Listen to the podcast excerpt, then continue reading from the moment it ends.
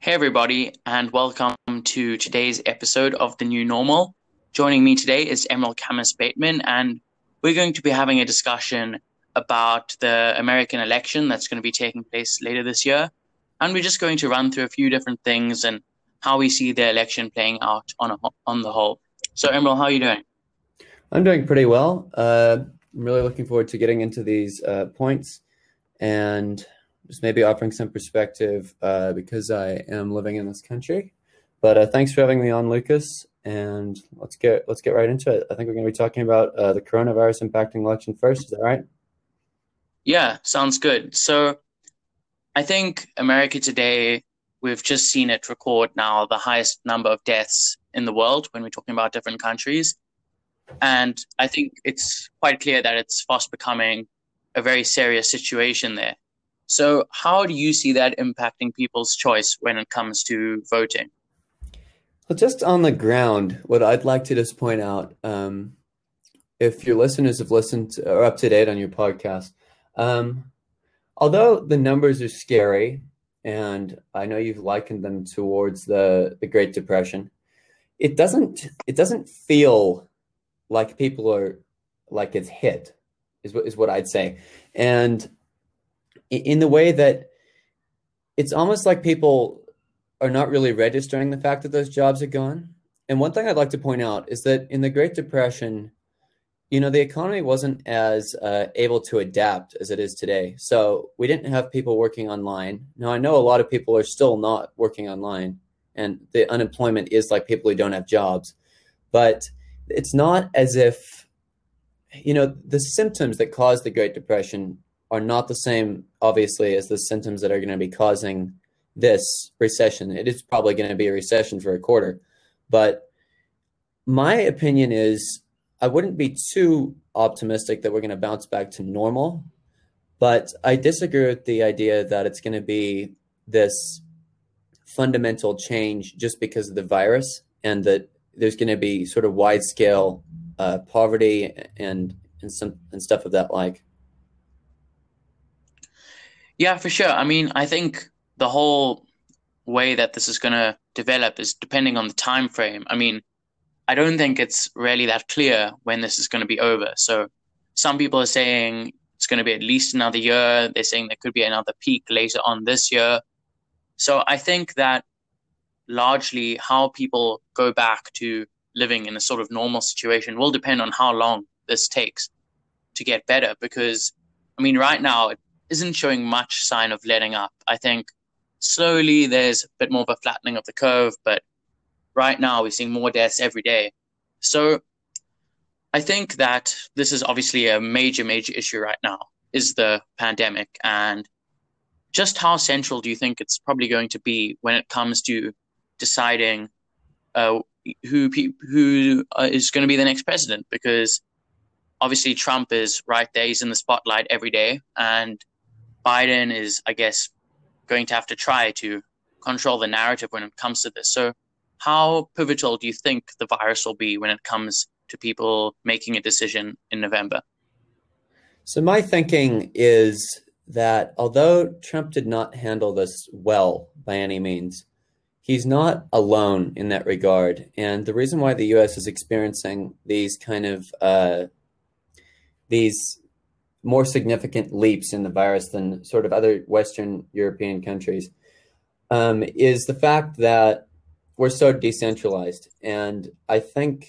it's probably a mistake that Trump has not taken sort of federal control of this. But if he did, it leads to a lot more risk uh, for him politically and also in terms of the situation i think i think it is probably better managed um, on a on a sort of distributed basis.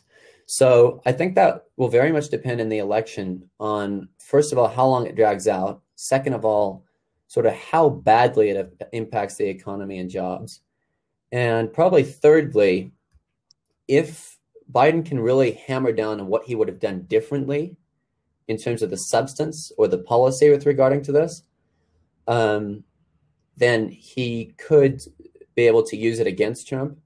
But I mean, you're looking at uh, approval ratings of Trump that are just nowhere near what they what they usually are during his presidency. So he's he's experiencing a huge bump from this sort of rally around the flag phenomenon that he's trying to attach himself to. So really, I think it's too early to say.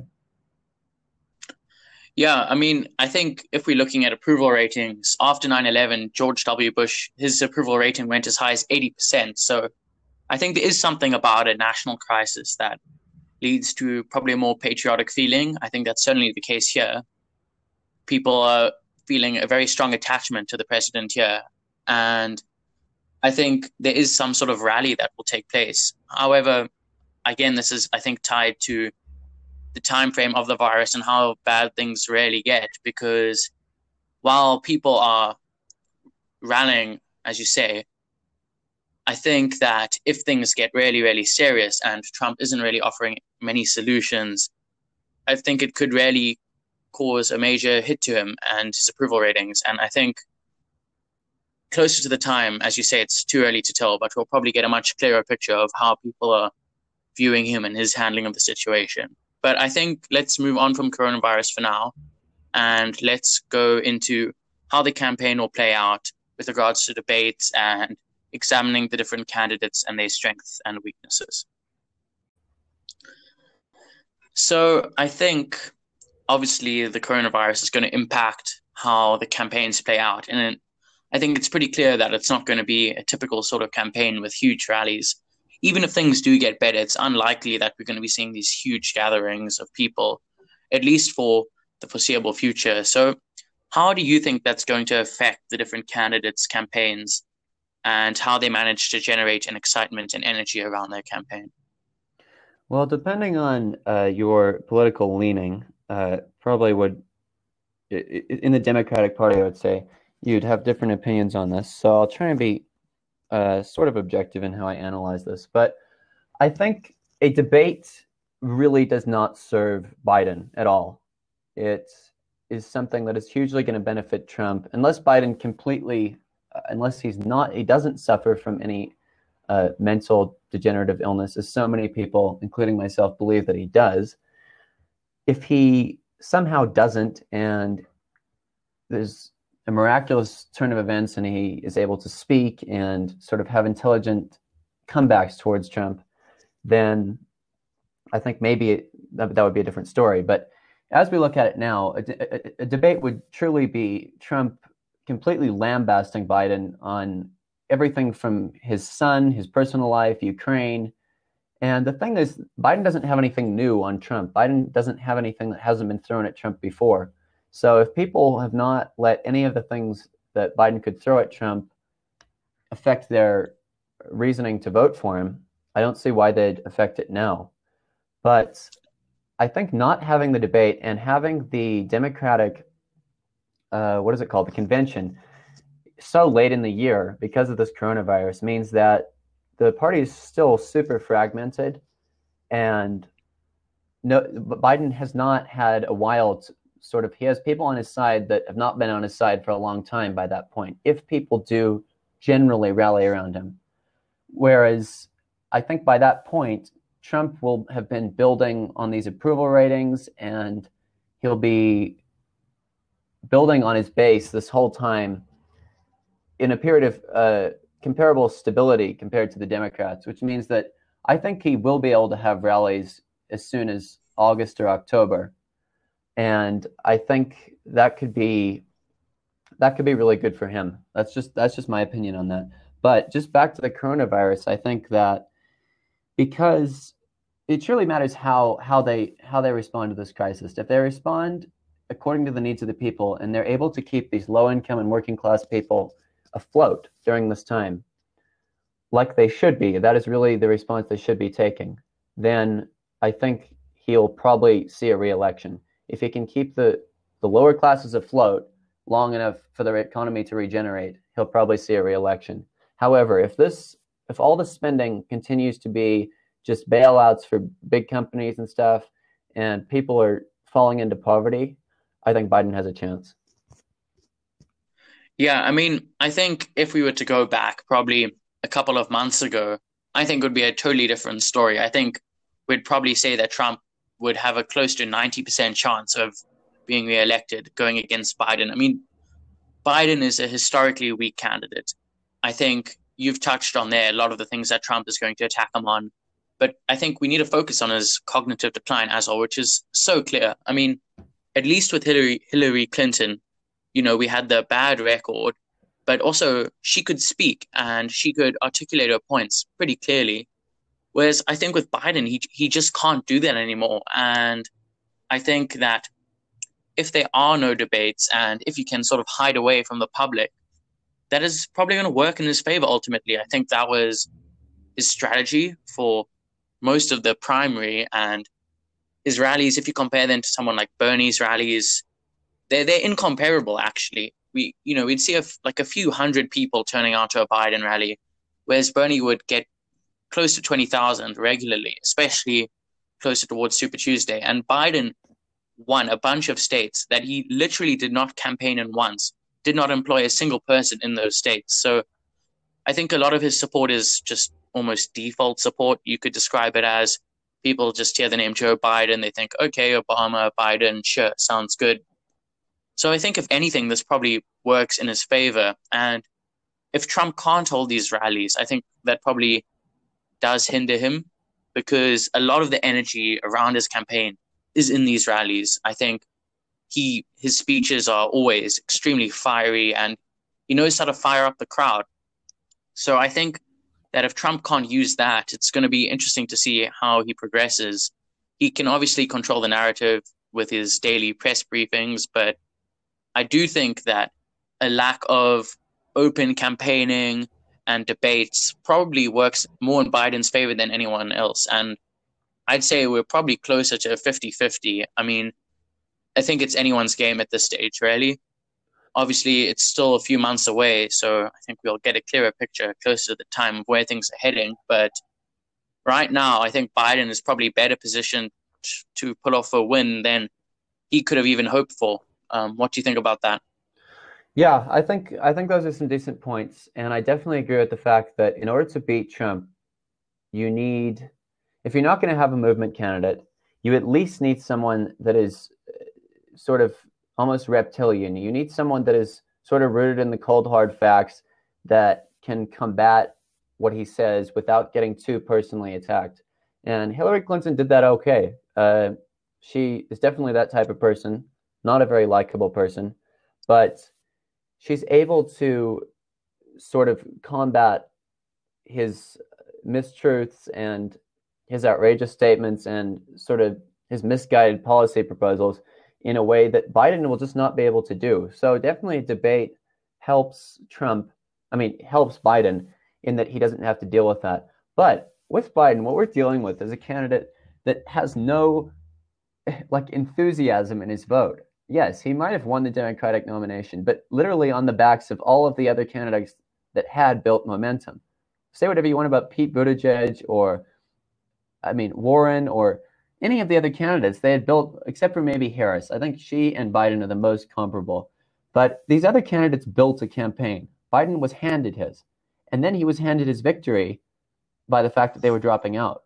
So if Biden isn't able to get out there and get Trump to speak in a debate, I think maybe he also loses a bit in that if people can't see Trump do, saying things and they can't see him at his rallies, he doesn't offend as many people.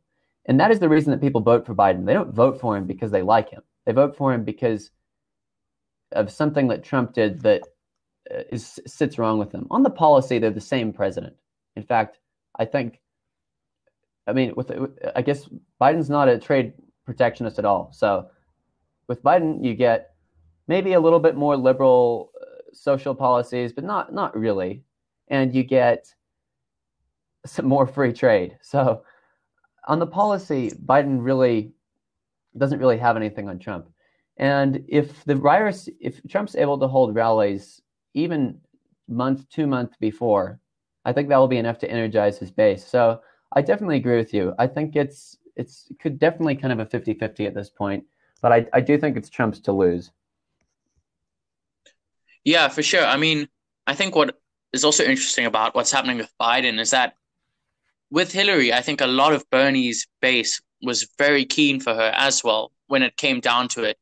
There was at least some sort of excitement, could have been the first woman president. With Biden, you're getting nothing. And I think we're seeing a lot more people on the left who were very supportive of Bernie who are saying, maybe not saying that they would prefer Trump over Biden, but they're saying, what does Biden have that appeals to me? And the, the answer for a lot of people is nothing.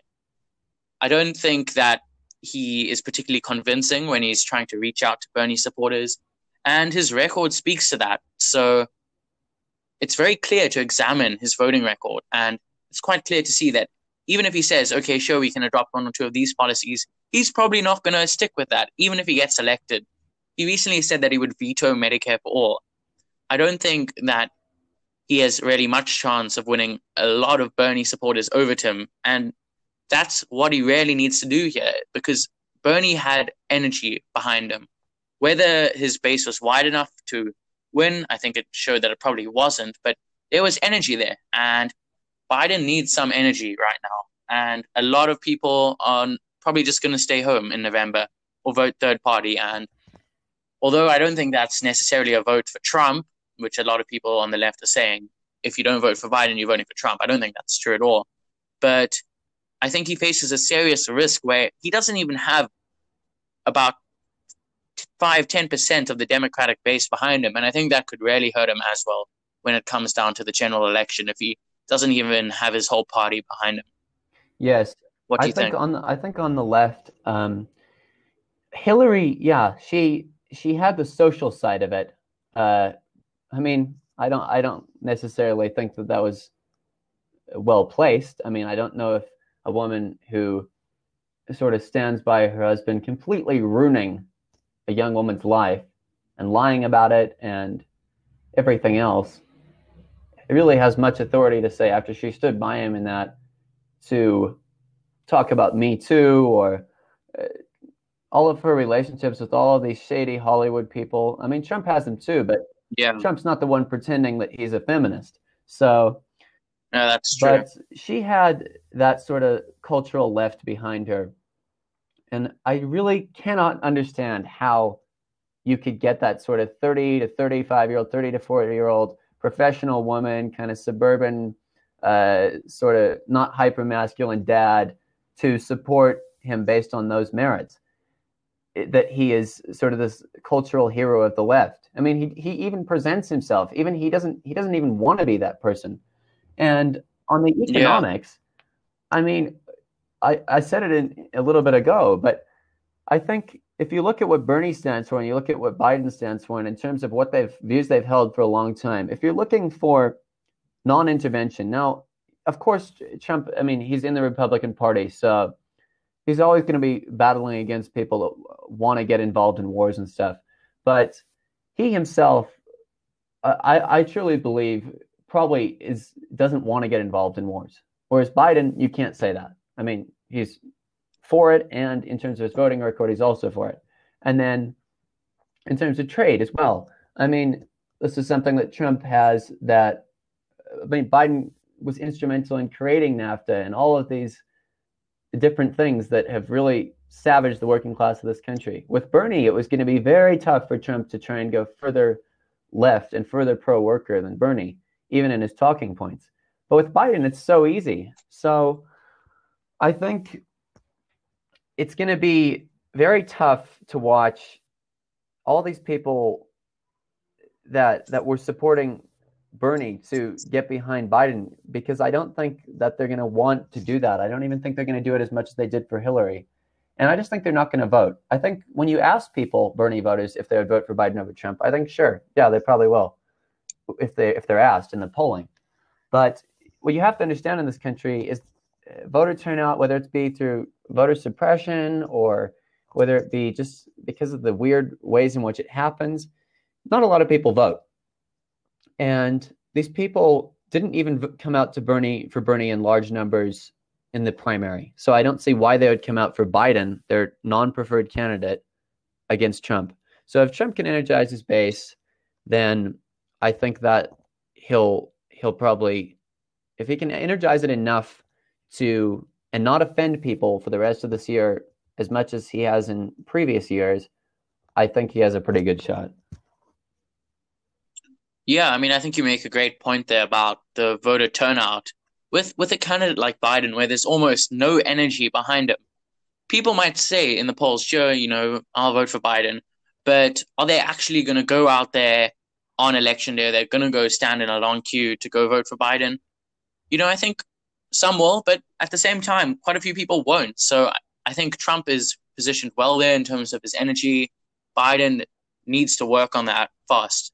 And he also needs to work on bringing more young people in because Bernie dominated amongst the young the young electorate in the primary as much as 75%, 80% in some states. So are these people going to be energized to vote for Biden?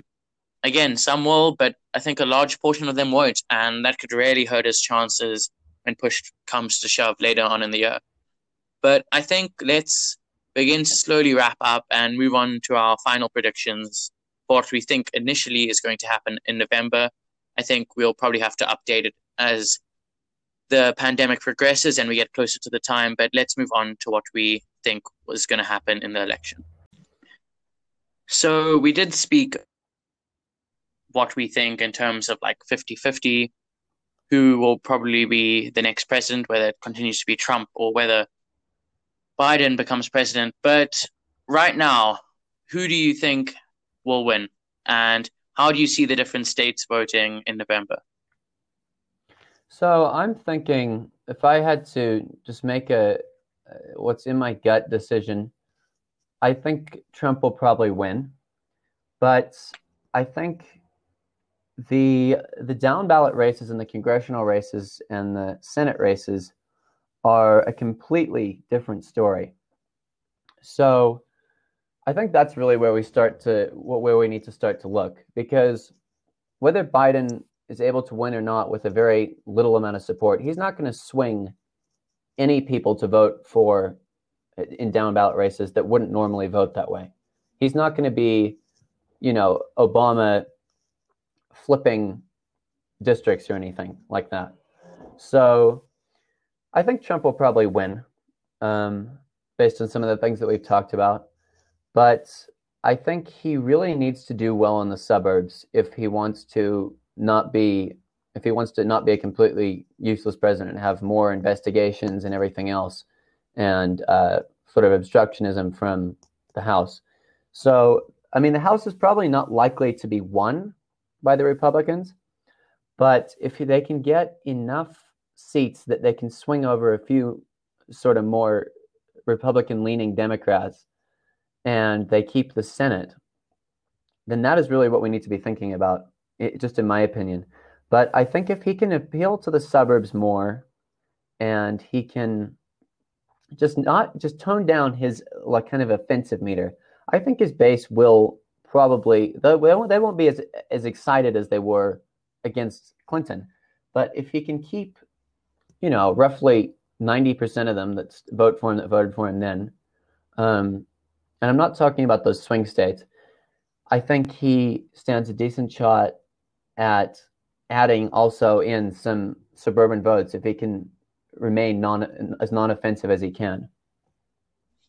Yeah, I mean, in the midterms, I think the Democrats made quite a few gains, like in the suburbs, amongst a lot of districts that would have gone Republican. So maybe a sort of anti-Trump vote there, but and I think a lot of that is probably related to his how offensive he is.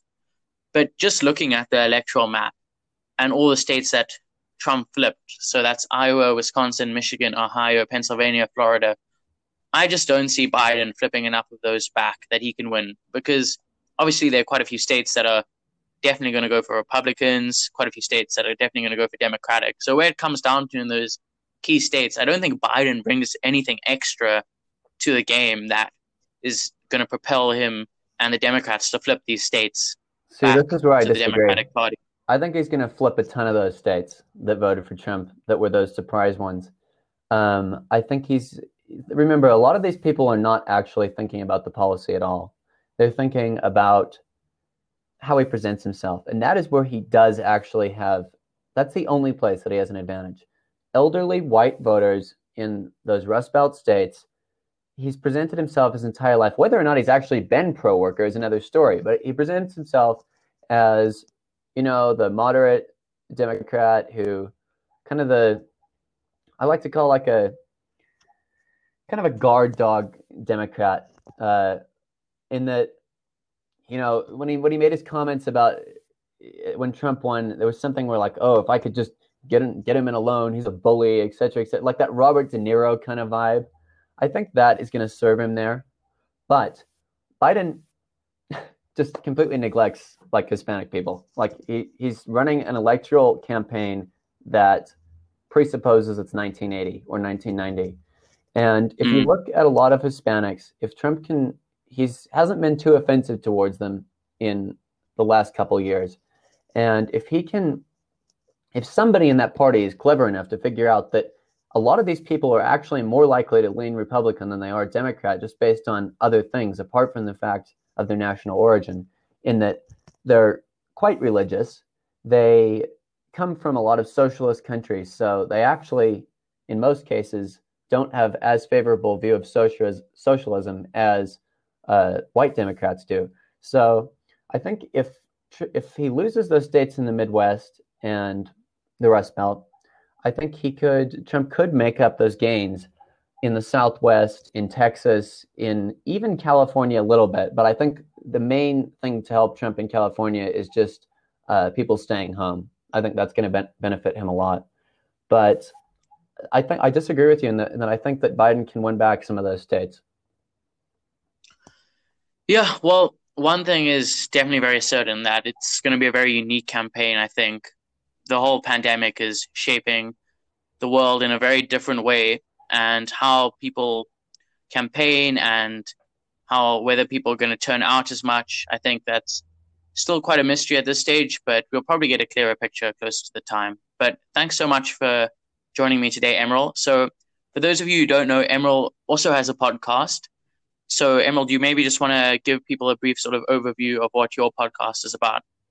Yeah, so my podcast is called The State of Us. And uh, thank you, Lucas, for first of all having me on and also for uh, giving me the sort of letting me know how, how easy it was to create a podcast.